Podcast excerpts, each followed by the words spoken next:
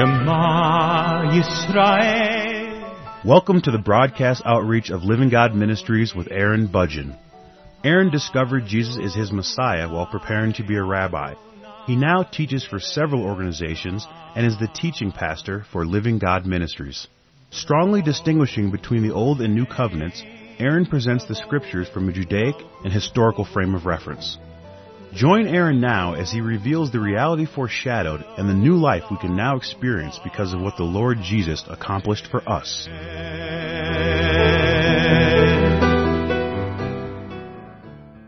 I am presenting a series of broadcasts on the subject of justification by faith or justification by faith and works, and today's program is a continuation of the previous broadcast. Now in the previous broadcast I was explaining that Paul went to Jerusalem to visit with James and to meet with the church in Jerusalem. And the reason why he went there was because there was a disagreement on this subject. People had come from the church in Jerusalem and they were interfering with the churches in the Gentile world and the interference had to do with telling the Gentiles who were getting saved that they had to be circumcised and devote their life to living in obedience to the law of Moses. This conflict caused Paul to have to go to Jerusalem. It was actually suggested to him that he go to the apostles and elders in Jerusalem and effectively get straightened out. That's what he was told, and so in accordance with what we have recorded in Acts chapter 15, he did go to Jerusalem, but not to get straightened out. He went there to present his case, to explain that the works of God were being performed among the Gentiles, and to testify of the gospel that had been revealed to him by the Lord Jesus. Now in the previous program I was explaining in detail the fact that what he was preaching, what he was teaching about the gospel was distinct from what they were believing in Jerusalem. There were some very significant differences and that was the fundamental difference. The church in Jerusalem believed that once a person was saved, certainly they could be saved by their faith, but that their salvation was either sustained or their relationship with God was sustained by their obedience to the law and their obedience to the law would be a life of repentance from their sins and obedience to the commandments of God of what they are to do. That was the life that they told people they needed to be living. That was how they discipled people, was by discipling them in accordance with the law of Moses. But the message that Paul had was something that was very distinct. It was very different. It was you are saved by grace and so you are to be sustained by the grace of God. You are not to live a life of repentance and obedience, but instead you are to live a life of trust and reliance on, a life of resting and abiding in what the Lord our God did for us. Those were some very distinct differences that caused them to meet in Jerusalem, and I was explaining in the previous broadcast that the council never came to an agreement. And that's very important to realize that they never did come to an agreement. The result of the council was James just simply saying, look, don't worry about the Gentiles. If they really want to know that they are to be circumcised and they are to live a life in obedience to the law of Moses, Moses is preached in every synagogue on every Sabbath. They can go there to hear the Word of God. They don't have to just listen to Paul. They don't have to just listen to Barnabas. They don't have to listen to the message that's communicated by them. They can go to the synagogue and learn precisely how they need to be living. That was what James said. That was effectively what he said. He did not respond to the dispute by saying, no, the Gentiles do not have to be circumcised. He did not say that. He did not say, no, the Gentiles do not have to live a life in obedience to the Mosaic law, even though we know nobody can ever do it. He did not say that, and it's important to see that. He did not say that. Instead, he said that they could go to the synagogue, and so there was a disagreement, and this disagreement was never resolved. And so when you consider what Paul wrote to the Romans in chapter 3 verse 28, where he said, Therefore we conclude that a man is justified by faith apart from the deeds of the law, and we consider what James wrote in his letter, chapter 2, verse 24, he said, You see then that a man is justified by works, and not by faith only. Then you can see that there is a distinct difference, and we have several examples in the scriptures that show that they never did agree. And so for us to consider that the letter that Paul wrote to the Romans and the letter that James wrote, and he wrote his letter to the lost tribes of Israel, he did not even acknowledge the Gentiles in his letter that he wrote. He was not considering that perhaps the Gentiles would have an interest in what he had to say. When you consider these two letters, you can see that the differences are acceptable, and in fact we should expect there to be differences. If they were saying the same thing, why would they be having a conflict in Jerusalem? Why would they even have to have those discussions that they were having in Acts chapter 15? It wouldn't make any sense. It would be a contradiction if these two passages were in agreement with each other. So please understand that, that the differences is not to say that there is a contradiction. I personally believe that the differences show that there is no contradiction, that in fact they were teaching things that were very different. Now in this broadcast, I'd like to move forward in Galatians chapter 2. In the previous broadcast, I did go through Galatians chapter 2 verses 1 through 5, and I'll go ahead and review that in this program. But what I would really like to focus on is the following verses, Galatians chapter 2 verses 6 through 16. This is Paul's account of what took place in Jerusalem. In the previous broadcast, I was explaining what took place in the Jerusalem, in the Jerusalem Council, and now in Galatians chapter 2, we can see how Paul felt about what he experienced when he went to Jerusalem to try and resolve this conflict that he was having. Beginning in Galatians chapter 2 verse 1, he said, Then after fourteen years I went up again to Jerusalem with Barnabas, and also took Titus with me. And I went up by revelation and communicated to them that gospel which I preach among the Gentiles, but privately to those who were of reputation, lest by any means I might run or had run in vain. You see, in verse 2, he does clearly say that he was preaching a different gospel than what they were preaching in Jerusalem. That's what he says in verse 3, Yet not even Titus, who was with me, being a Greek, was compelled to be circumcised. And this occurred because of false brethren, secretly brought in, who came in by stealth to spy out our liberty, which we have in Christ Jesus, that they might bring us into bondage. What was the liberty? It wasn't just a matter of circumcision, it was a matter of their entire way of life their entire way of living. Because they were teaching, according to the laws of the Pharisees, it says in Acts chapter 15 verse 5 that there were members of the Pharisees who believed and they were the ones who were arguing this issue. They were arguing and creating this dispute. They were living a lifestyle. That was how they lived. They may believe certainly that Jesus is the Messiah, but they lived a lifestyle according to the laws of the Pharisees, believing that if they could live that way, they would never come within the boundaries of violating the law of Moses. Moses. So also these folks, these brethren, would be coming up into the Gentile regions to instruct them on how to live the life of a Pharisee, so that they would never come within the boundaries, in their minds, of violating the law of Moses. That's what they were referring to. Don't miss this. And so beginning again in verse 5, Paul said, To whom we did not yield submission even for an hour, that the truth of the gospel might continue with you beginning in verse 6. But from those who seemed to be something, whatever they were, it makes no difference to me. God shows personal favoritism to no man, for those who seemed to be something added nothing to me. He's not only referring to those false brethren who came up, but he's also referring to the people in Jerusalem that he went down to meet with, to discuss this issue with he's talking about them in some very unfavorable terms, saying that they seemed to be something. They seemed, they had the appearance of being something. They seemed to be of reputation. Many people may be following them, many people may be listening to them, and they appear to be something, but in truth they're absolutely nothing. That's what he was saying. He was saying they're absolutely nothing. They added nothing to him, nothing to his faith, nothing to his relationship with the Lord Jesus.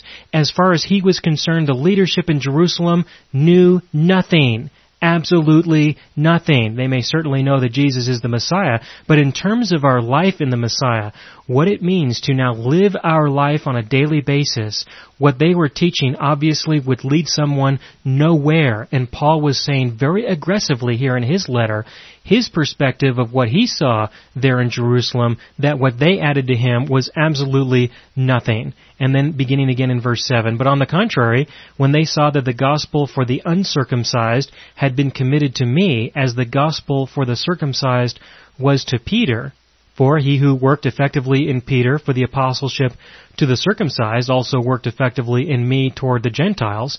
And then in verse 9, and when James, Cephas, and John, who seemed to be pillars, perceived the grace that had been given to me, they gave me and Barnabas the right hand of fellowship, that we should go to the Gentiles, and they to the circumcised.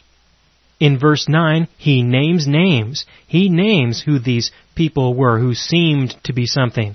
James, Cephas, referring to Peter, and the apostle John. He says that they seemed to be something, but they were nothing. They were apparently adding to the faith of some people, but not at all to his. He is making a clear distinction saying that what they believe, what they teach, what they are promoting does not agree with what Paul was teaching, what he was promoting. And so people had to choose. People really had to make a decision with regards to who they were going to be discipled by, in terms of who they were going to listen to, in terms of who they were going to believe. And we're not debating whether or not Jesus is the Messiah at this point. And we're not necessarily debating what salvation is necessarily. What we're really discussing, what we're really debating, the conflict that really existed was a matter of how do we now live in our daily lives in light of what the Lord Jesus has done for us. The message of the church in Jerusalem of James, Peter, and John their message was, now that you have been saved, you have now perhaps been empowered to now live in obedience to the Mosaic Law. You will now have a renewed enthusiasm to live in obedience to the Mosaic Law. You will now obey the Mosaic Law out of your appreciation for what your God has done for you. You will now live in obedience to the Mosaic Law because you want to be pleasing to God, because your faith will be perfected at that point, and your justification will be defined at that point. This is what they were teaching, and make no mistake, that's what people teach today. It's no different. It's described in different ways. There are some variations, of course, but it still is the same message. And there are very few people who are preaching the grace of God and how that transforms a person from the inside. Just as Paul was apparently one of very few people who were promoting the grace of God and how it would transform a person from the inside, so also today there are very few people, very few people, and people had to choose back then, and likewise, people have to choose today. You have to choose. You have to decide. You cannot live in both worlds and be at peace. You have to choose one or the other. Either you rest in and grow in the grace of God, or you rest in and grow in your life of repentance and obedience.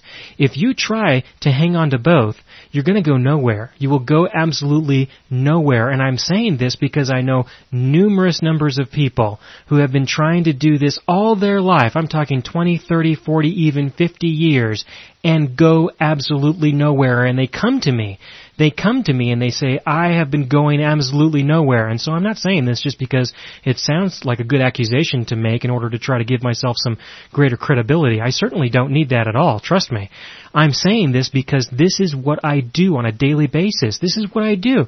This is how I relate to people. I tell them, quite frankly, I just tell them, look, the reason why you're in bondage and why you're not growing in your faith and why you're just as much of a baby, if not more so than when you first came to Christ, is because you're still wanting to hang on to a life of repentance and obedience instead of trust instead of reliance on, instead of abiding in the love and acceptance of God, you will never experience it in your life. You'll never be able to embrace it because of these other things that you believe that makes you think that you are not really right with God, that you are not holy before God, that you are not sanctified. And because of that, because that's what you believe, you have only one alternative, and that's to go and try to find a way to become sanctified, to become holy, to become righteous, to become justified, and it will never, ever happen. What works will you perform in order to make that happen? What will you do and so that you will eventually stop and say, quite boldly, My God is not ashamed of me at all? When will you say that? When will you say, My God accepts me perfectly, without question? When will you really be able to believe that? When will you know that? And when will you ever know the true love of God?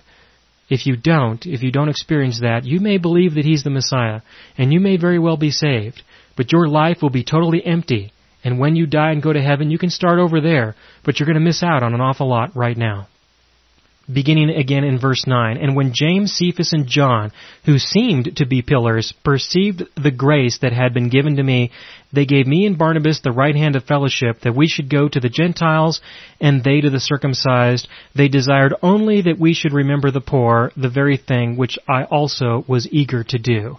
In other words, look, I'll tell you what, Paul, we obviously disagree. But you just go ahead and go to the Gentiles and leave the Jews to us. Because in the Jewish mind, in the prideful Jewish mind, the Gentiles really didn't matter anyway. It was only the Jews that were important. Did Paul concede? Absolutely not. Paul did describe that this is what they said, but that's not what he did. If you continue to read through the Acts of the Apostles, you find that he did continue to go to the Jews. He did. He continued to go into the synagogues. He did not comply with what they decided in Jerusalem.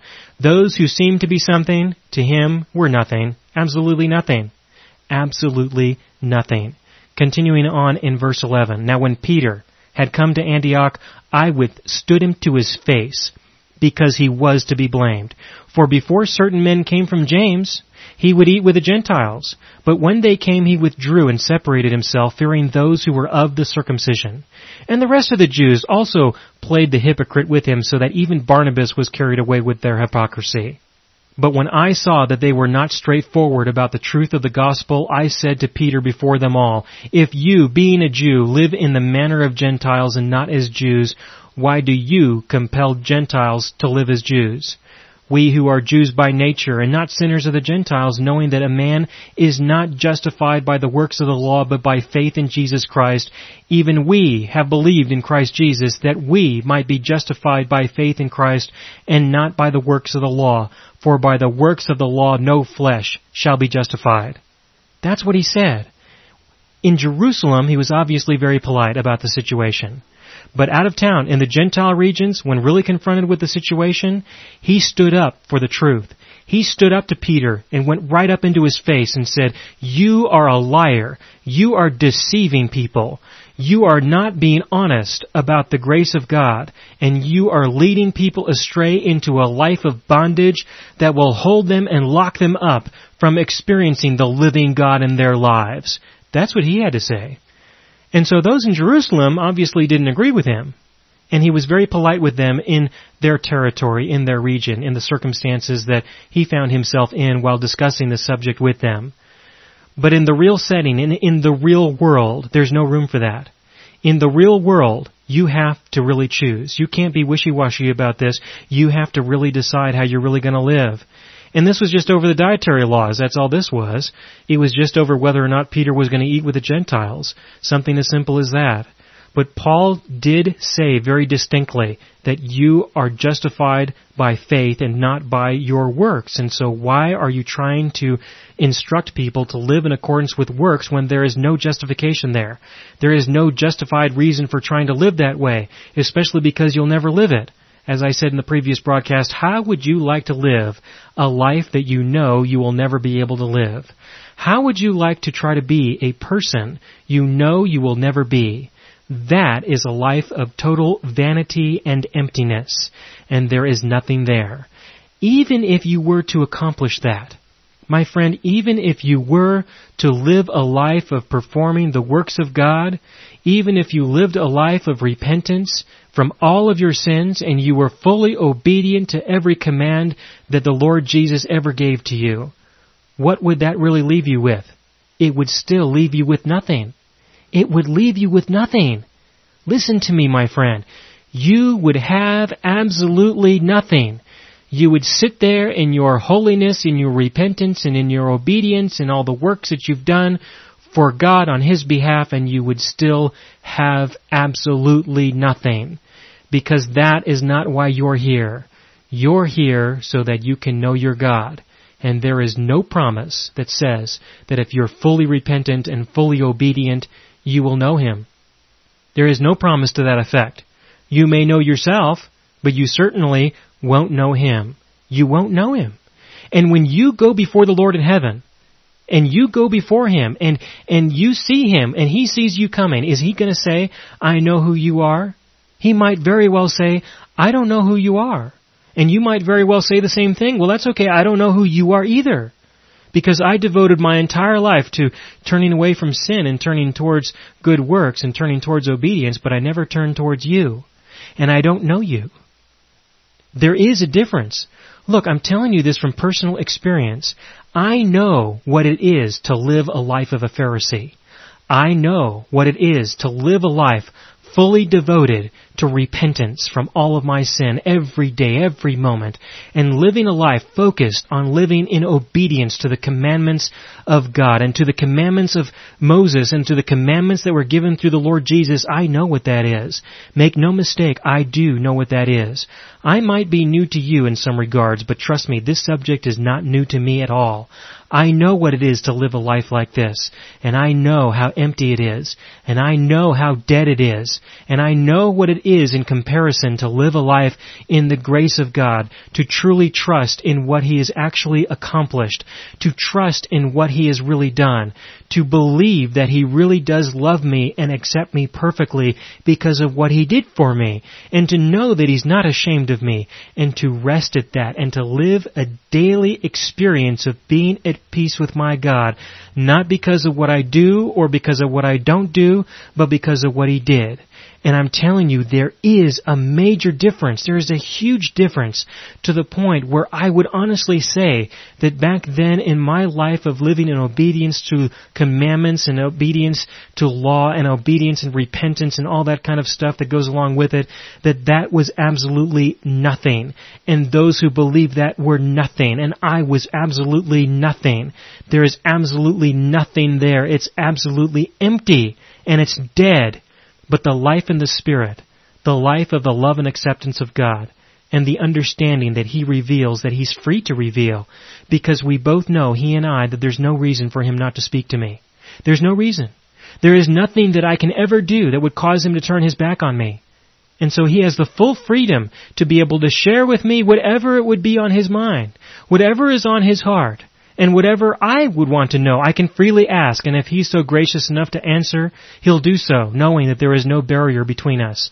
To show me what He sees through my eyes, to express to me what He hears through my ears, so that He can in turn also speak through my mouth, He can walk with my feet, He can touch with my hands. And those were things that He could have never done if I was preoccupied with my repentance and obedience. It would never happen. It never did happen.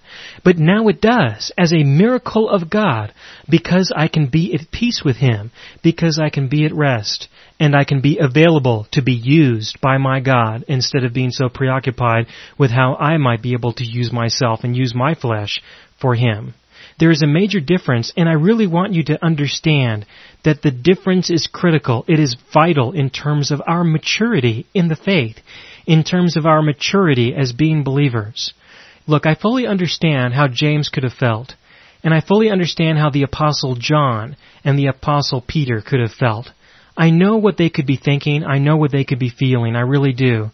I understand what it is to be associated with the Pharisees, and I understand what it is to try to live a life to be pleasing to God. I know what that is. And I can relate to them in many ways. Because when I first came to know the Lord Jesus, I didn't understand this right away. I didn't. It was many years, many years before I came to understand really what He did for me and what that really implied. I understood that Jesus was the Messiah, and then a, a, year or two later I really had a full understanding of the gospel. But it was about three to three and a half years later, after I was saved, that I was finally able to let go of the law, to let go of it, to realize that it really was not the way that my God wants me to live. It took some time. It really did. For Paul, it apparently took some time. For James, it would take some time. For John, it would take some time. It is acceptable to have a time of transition. From walking away of the life of obedience and repentance, it is acceptable to take some time to make that transition. Everyone goes through it to one degree or another, and if they don't go through it right away, they'll eventually get buried under it for a little while, and then perhaps they'll come out of it. But just because they come to know that Jesus is the Messiah and they believe the gospel doesn't necessarily mean that they ever will.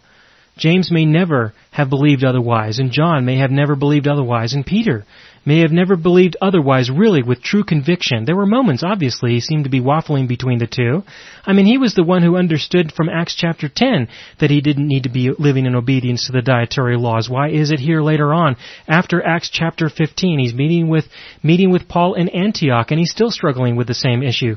Didn't he get that resolved when he was talking with Cornelius in Acts chapter 10? It is a lifelong struggle for many of us, and so have patience with those who are struggling with it. But in the midst of that, and in the midst of having patience, do not step away from the truth, and do not let go of the conviction and the truth and the reality that we do not live a life of repentance and obedience. We live a life of trust and reliance, and it is a very different way of living. My friend, I understand there's no question that we would expect to see a change in a new believer's life. In a believer's life, after maturing in the faith, we would certainly expect to see a change. We would expect to look at their life and say that there is an expression of repentance, that there is an expression of obedience. That's not the argument. The argument is what is really going to be the origin behind it. What is going to be the dynamic behind these demands? And according to the life of a Pharisee, according to the life of justification by works, it is to pursue works and to do these things, put sin out of your life and obey the commandments of God, because in that way you're going to make your justification perfect. But there's a completely different way, and that's what I'll explain in the next broadcast because I am out of time for this one, where I will explain in detail how it is that the justification we rest in is what transforms a person from the inside and changes their heart so that the living God has the opportunity to express himself within and through us, to show himself and reveal himself in the world that we engage.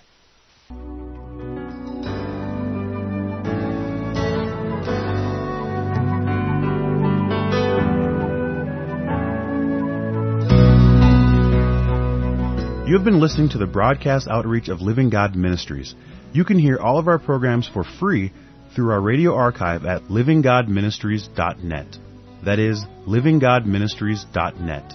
Do help us develop new radio programs and continue broadcasting on this and other radio stations.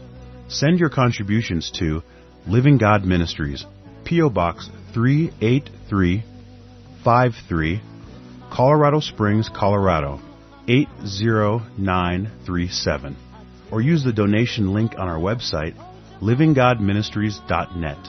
That is livinggodministries.net.